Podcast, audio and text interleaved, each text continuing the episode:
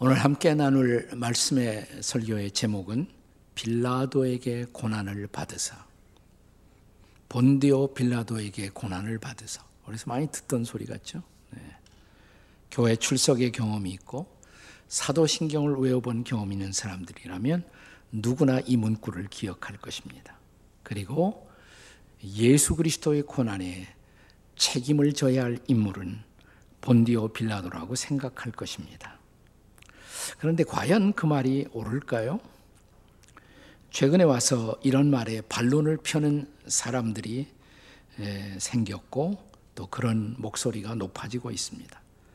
우리가 사도신경을 영어로 보면 이 대목 본디오 빌라도에게 고난을 받으사 이게 영어 원문에는 이렇게 돼 있어요. He suffered under Pontius Pilate 혹은 Pontius Pilatus 이렇게 돼 있습니다. 그러니까 직역하면 본디오 빌라도 under 아래에서 혹은 본디오 빌라도 치하에서 그분이 고난을 받으셨다. 이렇게 번역되어야 되겠죠. 네. 그래서 어, 이 번역에 좀 문제가 있다라고 이의를 제기하는 말이 일리가 있습니다. 또 실제로 우리가 복음서를 엄밀하게 검토해서 읽어보면 예수 그리스도의 죽으심에 더 중요한 책임을 져야 할 많은 얼굴들이 등장하는 것을 볼 수가 있습니다.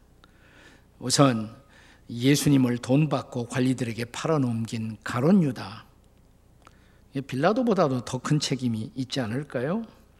또한 유다에게 돈을 주고 그 일을 시행했던 당시의 대제사장 서기관들에게 더 큰 책임이 있지 않을까요? 자, 이제 또 누가복음 23장 본문이 포함되어 있는 11절을 한번 같이 보겠습니다. 같이 읽습니다. 헤롯이 그 군인들과 함께 예수를 업신여기며 희롱하고 빛난 옷을 입혀 빌라도에게 도로 보내니 자 이렇게 예수님을 희롱하고 채찍으로 때리고 그리고 빌라도에게 재판으로 넘겼던 헤롯 네, 엄격하게 말하면 헤롯은 헤롯 안티바스입니다. 그에게 더 많은 책임이 있지 않을까요? 자, 본문 21절을 보겠습니다. 21절 다 같이 읽습니다. 시작. 그들은 소리를 질러 이르되 그를 십자가에 못 박게 하소서 십자가에 못 박게 하소서. 예, 그들이 누구예요? 유대인 무리들이 예, 바라바가 아닌 예수를 십자가에 못 박게 하소서 외치던 유대인 군중들, 유대인 무리에게 더 많은 직접적인 책임이 있지 않겠습니까? 사실 당시 로마에서 파견된 아, 유대의 총독 본디오 빌라도 AD 26년부터 36년까지 총독으로 재임했습니다. 근데 이 총독 본디오 빌라도는 예수가 무죄하다는 그런 마음의 심정을 갖고 있었던 사람입니다. 본문의 23장 4절을 보십시오. 본문입니다. 같이 읽습니다. 시작. 빌라도가 대제상들과 무리에게 이르되 내가 보니 이 사람에게 죄가 없도다. 빌라도가 한 소리예요. 자, 다시 이어지는 22절에서의 증언을 들어보세요. 22절입니다. 함께 읽습니다. 빌라도가 세 번째 말하되 이 사람이 무슨 악한 일을 하였느냐? 나는 그에게서 죽일 죄를 찾지 못하였나니 때려서 놓으리라. 자, 빌라도가 몇 번씩이나 그렇게 말했어요? 세 번씩이나 예수는 죄가 없다, 무죄하다고 말하는 것입니다. 네, 그럼에도 불구하고 대다수의 성경학자들의 검증된 번역에 근거하여 사용하는 사도신경의 고백, 예수는 본디오 빌라도에게 고난을 받으사 라고 고백하는 것은 전혀 잘못됨이 없다라고 말하고 있는 이유는 무엇 때문일까요? 다시 말하면 빌라도에게 예수께서 고난을 받으셨다는 고백의 정당성, 그 정당성은 무엇 때문입니까? 우선 첫째로 그것은 대표적 고난이었기 때문입니다. 대표적 고난. 다 같이 대표적 고난. 자, 우선 예수님의 십자가 고난은 인류의 죄 문제를 해결하기 위한 고난이었음을 우리는 잘 알고 있습니다. 그리고 이런 죄 문제를 대표하는 사람이 누구냐면 인류의 조상 아담이죠. 자, 바울 사도는 로마서 5장에 보시면 한 사람으로 말미암아 죄가 세상에 들어왔다라고 지속적으로 반복해서 강조합니다. 이 한 사람이 누구예요? 아담이죠. 인류의 조상인 아담입니다. 그런데 인류를 향한 구원도 인류에게 은혜와 그리고 의를 선물한 것도 한 사람으로 말미암았다라고 말합니다. 자, 로마서 5장 17절을 같이 한번 보겠습니다. 로마서 5장 17절에요. 다 같이 시작. 한 사람의 범죄로 말미암아 사망이 그 한 사람을 통해 왕노릇하였은즉 더욱 은혜와 의의 선물을 넘치게 받는 자들은 한 분 예수 그리스도를 통하여 생명 안에서 왕노릇하리로다.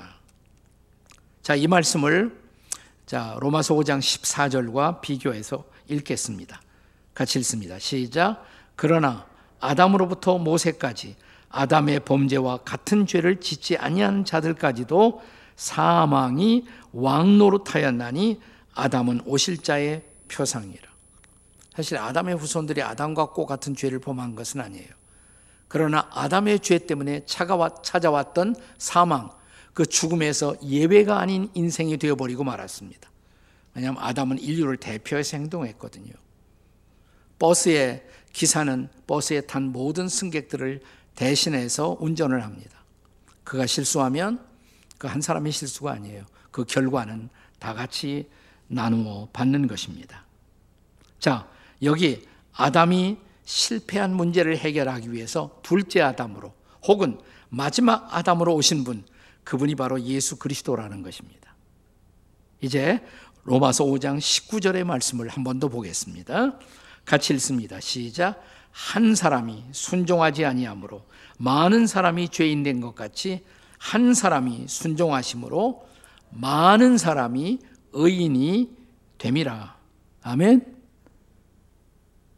네. 아담의 불순종이 인류를 대표한 불순종이었듯 그래서 사망이 인류에게 찾아온 것처럼 이제 인류를 죄와 사망에서 구원하기 위한 한 사람 예수 그리스도의 순종, 십자가의 순종, 그것도 인류를 구원하기 위한 대표적 순종이었던 것입니다. 그렇다면 예수 그리스도의 십자가의 죽음의 결정 또한 누군가가 당시 예수님이 살던 팔레스타인 땅에서 대표적 권한을 지닌 사람의 의한 결정이어야 할 필요가 있었던 것입니다. 그가 바로 본디오 빌라도. 자, 로마에서 팔레스타인의 유대 총독으로 어, 파송되어 임명된 본디오 빌라도였습니다. 아무리 그가 예수의 무죄를 확신하고 그를 비호할 생각이 있었다고 해도 마지막 예수의 십자가형은 그가 판결을 내렸다는 것, 그가 언도했다는 것이 역사적 사실이었기 때문입니다. 자, 본문 23절, 24절을 보세요. 23절, 24절. 다 같이 읽겠습니다. 시작. 그들이 큰 소리로 재촉하여 십자가에 못 박기를 구하니 그들의 소리가 이긴지라 24절. 이에 빌라도가 그들이 구하는 대로 하기를 언도하고 이제 판결을 내렸다 이 말이에요. 자, 그들이 구한 대로 판결했다. 그들이 구한 것이 뭐예요? 십자가 처형이었습니다. 그래서 마침내 십자가형의 판결 언도가 내려진 것입니다. 누가 했습니까? 본디오 빌라도였습니다. 역사적인 첫사람 아담의 범죄가 인류에게 죄의 대가로 죽음을 가져왔던 것처럼 역사적 인물 본디오 빌라도의 역사적 판결에 의해서 나사렛 예수는 십자가의 형을 받았던 것입니다. 우리가 지금 이스라엘 성지를 방문해 보면 이제 빨리 좀 코로나 끝나고 우리가 성지 순례 우리 교회에서는 1년에 한 번씩 꼭 이렇게 가고 그랬는데 갔으면 좋겠죠? 안 가고 싶어요? 네. 예. 그 아멘 한 사람들은 그런 기회가 곧 올 줄로 믿습니다. 아멘이 조금 커졌어, 이제. 네. 그런 시절이 꼭 빨리 왔으면 좋겠습니다. 자, 성지순례 가보면요. 지중해 연안에 있는 한 고도시, 지금은 도시로서 이렇게 펑션이 안 하고 그냥 관광객을 위한 몇 개 가게만 있는 곳이 있어요. 가이샤라라는 도시가 있습니다. 옛날 도시예요. 그러나 거기 고고학적 발굴에 의해서 다 이렇게 발굴된 전체는 하나의 도시 모습을 갖고 있습니다. 거기 가면 자 입구에서 멀지 않은 곳에 본디오 빌라도라는 기념 돌이 거기서 발견됐어요. 기념비가. 왜냐하면 바로 가이샤라에 그 당시에 빌라도 총독이 주재하고 있었거든요. 그래서 바로 이곳에서 바로 여러분 스크린에서 보는 본티오스 빌라도라는 기념비가 발굴된 것입니다. 원본은 이스라엘 아, 예루살렘의 박물관에 소장되어 있고 이것은 카피한 똑같은 모습의 돌비가 거기에 이렇게 세워져 있습니다. 그러니까 예수님은 역사적인 분이에요.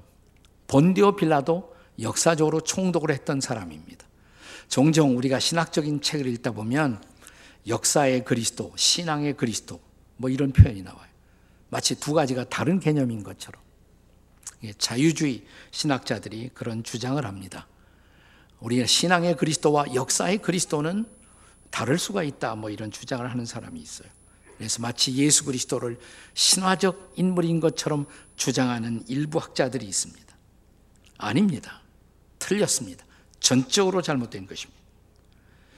그는 역사적으로 유대 땅에 역사적 총독에 의했던 본디오 빌라도에 의해서 십자가의 처형을 받았던 역사 속의 예수 그리스도, 바로 우리의 구세주인 것을 여러분 믿으시기 바랍니다. 그는 역사적으로 본디오 빌라도에게 고난을 받으사 인류를 대표하여 십자가의 죽음을 죽으신 것입니다. 할렐루야! 아주 중요한 사실이에요. 따라서 사도신경의 표현은 고백은 정당한 것입니다. 자, 예수 그리스도의 십자가의 고난의 또 하나의 의미, 두 번째로 그것은 법에 따른 고난이었기 때문입니다. 법에 따른 고난.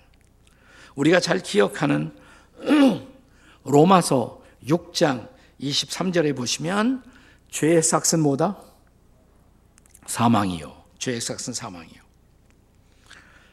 네, 이것이 법이에요. 그렇죠? 죄의 대가가 죽음이다.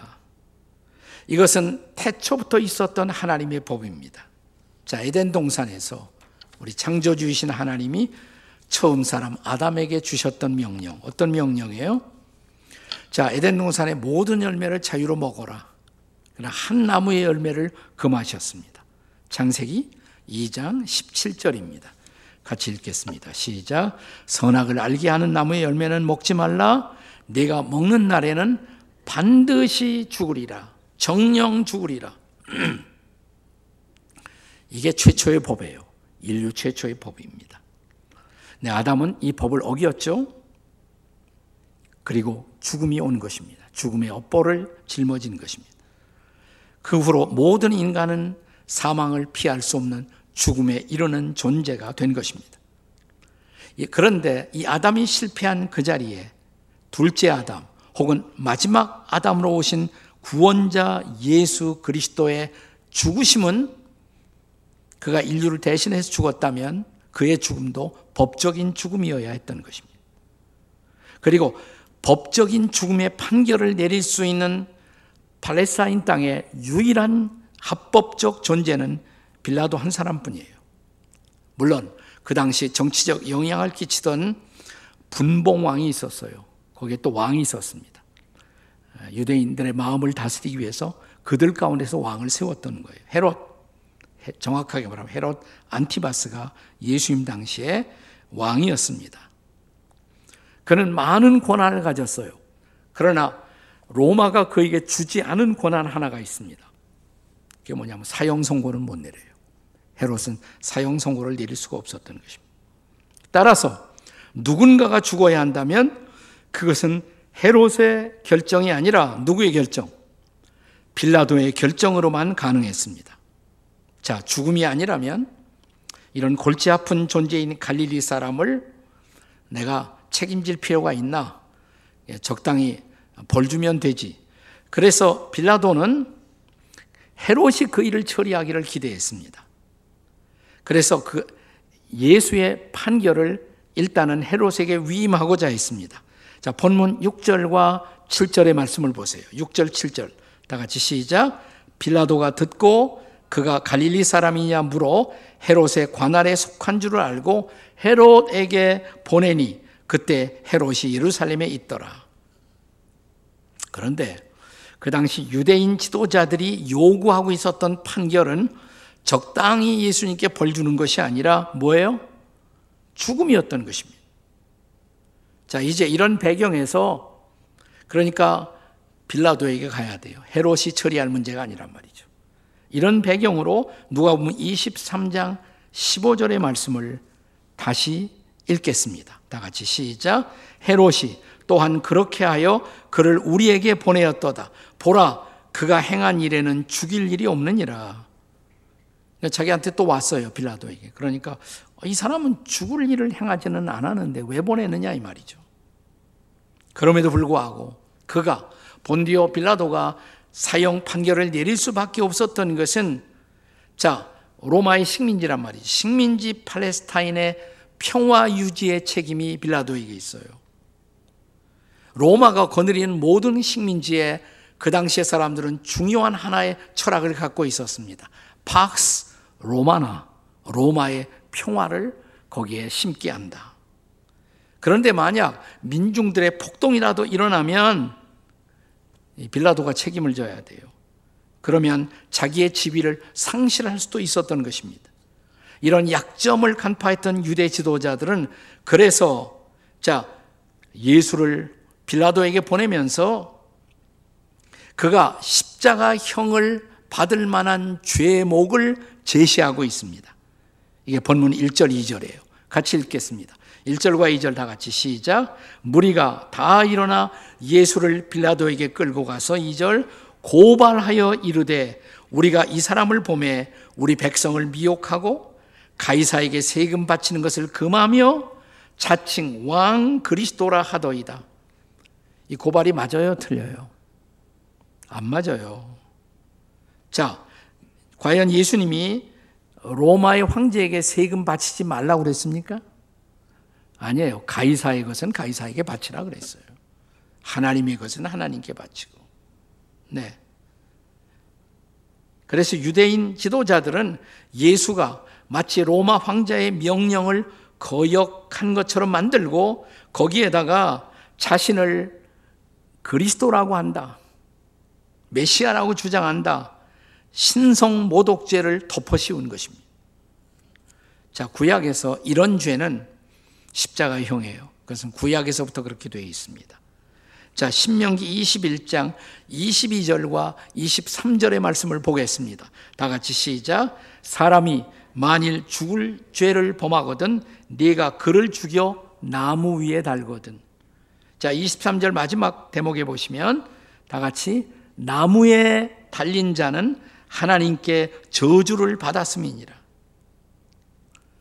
근데 예수님이 십자가에 죽으셨잖아요. 저주를 받으신 거예요. 율법에 따라서 구약의 율법에 따라 저주를 받으신 것입니다. 그러니까 십자가의 죽으심은 구약 율법의 성취라고 할 수가 있습니다. 자, 이제 갈라디아서 3장 13절의 말씀을 보십시오. 같이 읽습니다. 시작.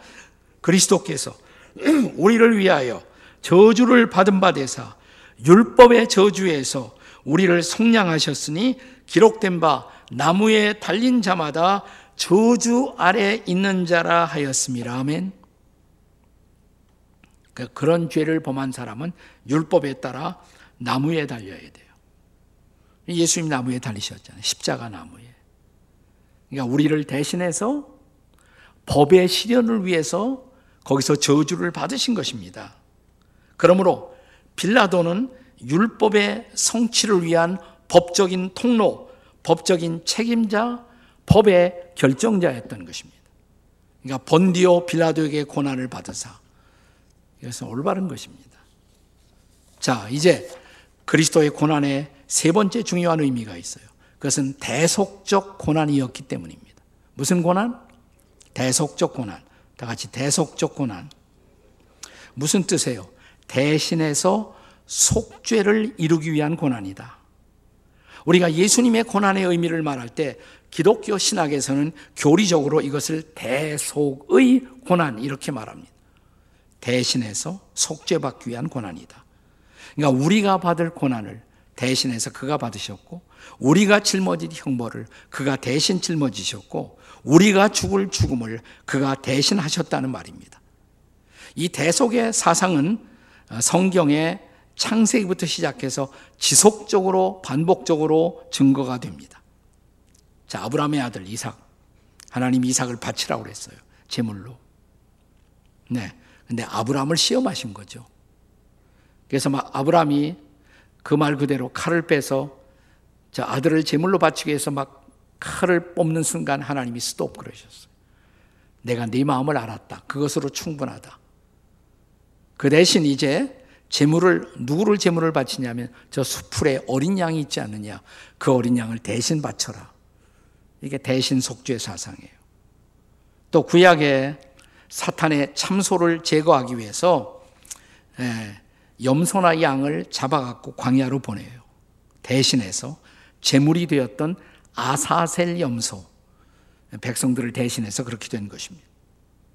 6월절 이스라엘 백성들이 자 에집트의 땅을 떠나던 그날 하나님의 저주에 의해서 모든 장자들은 죽어야 하는데 그 대신 이스라엘 백성들이 뭘 했어요? 어린 양을 잡아 그 피를 칠했어요. 이렇게 문설주에 좌우인방에 좌우인방에 십자가의 형태잖아요. 그 피를 보면 내가 넘어간다. 유월한다. 그래서 유월절이에요. 거기 그 피를 흘리기 위해서 죽어간 어린 양 대신 속죄의 제물이 된 것이죠. 자, 유명한 침례 요한은 그의 사역을 시작하면서 어느 날 자기 앞에 다가오는 예수님을 향해서 보라 세상 죄를 지고 가는 하나님의 어린 양이로다. 자, 이런 대속의 사상은 빌라도의 판결의 법정에서도 발견됩니다. 우리나라에도 국가적 명절이 있을 때 죄수들을 사면하는 제도가 있죠. 예, 그렇게 해서 얼마 전에 한 분 또 풀려 나오셨잖아요. 네. 빌라도 통치 시대도 마찬가지였습니다. 자, 예수를 놓아주고 싶은 마음이 있었던 빌라도는 그래서 국가의 중죄를 범했던 죄수 한 사람, 바라바라는 이름의 죄수를 놓고 민중들에게 말합니다. 선택하라고 너희들이. 바라바냐, 예수냐. 자, 본문 18절의 말씀을 보겠습니다.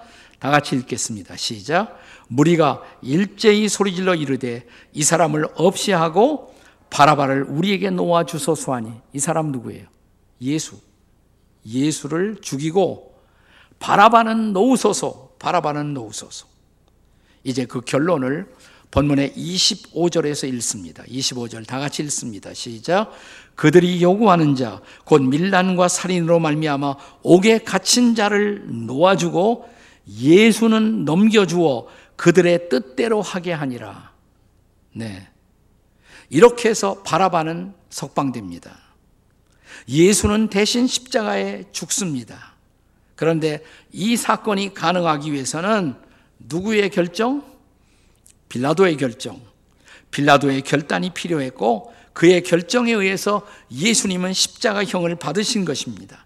그러니까 본디오 빌라도에게 고난을 받으사 이게 맞아요, 틀려요? 맞는 것입니다. 그것이. 그건 전적으로 타당한 것입니다. 자, 이제 바라바의 입장에서 노인받은 바라바의 입장에서 생각해 보세요. 바라바에게 있어서 예수라는 것은 어떤 존재였습니까?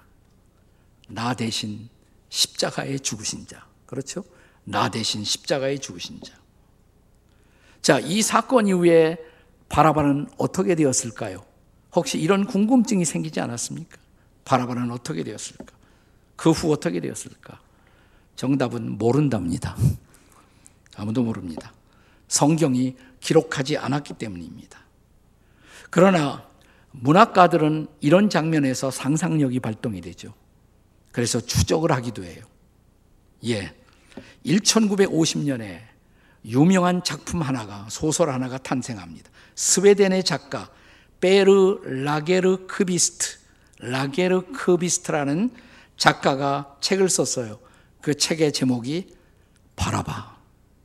바라바라는 책이에요. 그리고 그 다음 해에 그는 노벨 문학상을 받습니다. 한번 읽어보세요. 네, 아주 쉽게 읽혀지고 굉장히 재미있어요. 책의 제목이 뭐라고요? 바라봐. 그냥 바라보기만 하면 돼요, 여러분이. 바라봐. 무슨 뜻인지 모르는 모양이에요. 바라봐. 네, 쉽게 읽혀요. 네.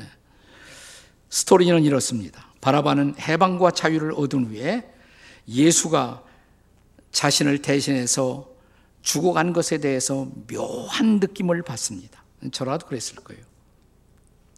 그리고 예수란 존재에 대해서 형언할 수 없는 어떤 질문이 생겨나기 시작합니다. 자기 안에 태어난 이 물음을 해결하기 위해서 그는 고통스러운 양심의 방황을 시작합니다. 나 대신 죽었던 저분. 예수님과 바꿔치기 당한 자신의 운명을 사색하며 그의 인생은 그리스도인들과 엮이기 시작합니다. 여기저기서 그리스도인들을 만나요. 한 번은 광산, 지하, 갱신 노동을 하다가 예, 사크라는 이름을 가진 한 사람과 쇠사슬로 발을 묶어요. 둘이 항상 같이 행동을 하는 거예요. 네. 그런데 그가 그리스도인이었습니다. 그는 예수를 하나님의 아들로 고백하는 믿음을 가지고 있었고 이 믿음을 포기하지 않았기 때문에 그는 죽습니다. 그러나 사악한 자기 동료와 같은 고백을 할 수 없었던 바라바는 거기서도 풀려납니다. 또 한 번 풀려나요. 그의 마음속에 내 친구는 왜 그 예수를 위해 죽었을까? 예수는 도대체 누구인가? 이런 질문이 생겨난 거예요. 그는 예수에 대한 강렬한 호기심을 갖고 있었고 예수님을 알고 싶었지만 그 예수를 믿을 수는 없었던 사람이에요. 그가 구세주라면 어떻게 저렇게 십자가에 죽을 수가 있나? 이런 물음이 그를 고통스럽게 하고 있었어요. 로마까지 끌려옵니다. 마침 네로 황제가 로마 시내를 방어합니다. 그때 그는 크리스찬 편에 서기 위해서 크리스찬이 이 일을 한다고 자기도 착각을 하고 같이 방화 대열에 참여합니다. 그러다 체포당해요. 붙잡혀요. 그리고 수많은 크리스찬들과 함께 콜로세움 경기장으로 끌려갑니다. 거기 대부분 둘씩 둘씩 십자가에 묶어놓고 처형을 하는데 나는 예수가 구세주라는 것을 모른다 라고 말하기 때문에 이 사람은 혼자 외롭게 고독하게 십자가에서 묶여 죽음을 당합니다. 자기 주변에 그리스도인들의 찬양과 기도 소리와 죽음에 이어서 아직도 붙어 있는 자기의 목숨을 붙들고 그는 마지막에 이런 말을 남깁니다. 예수여, 내 영혼을 당신에게 드립니다. 예수여, 내 영혼을 당신에게 드립니다. 이 고백을 어떻게 해석하느냐는 것은 우리의 해석이에요.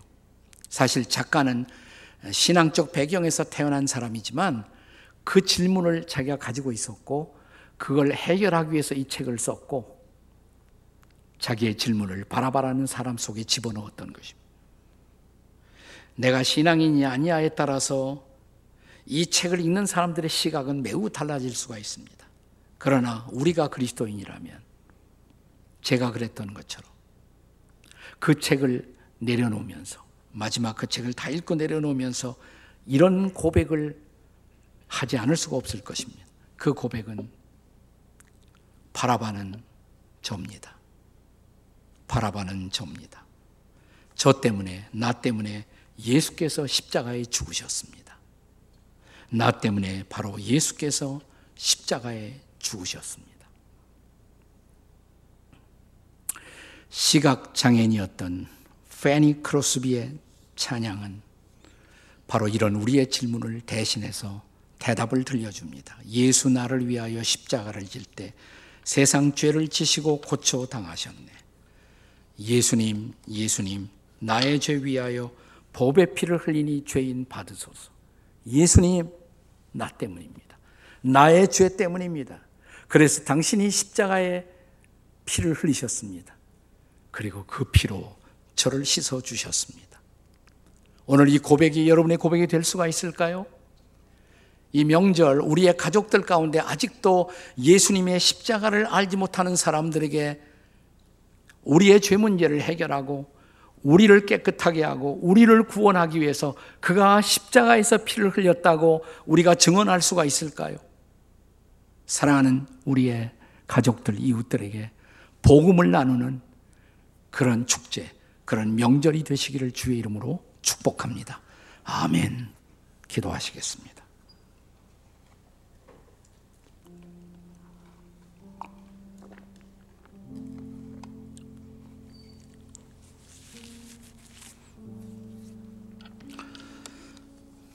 조용히 여러분의 오른손을 가슴에 얹고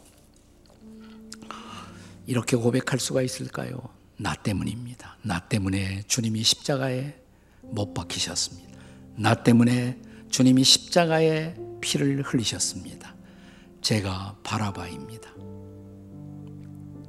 저를 깨끗하게 하시고 저를 구원하사 주님의 온전한 제자로 살아가게 도와 주시옵소서.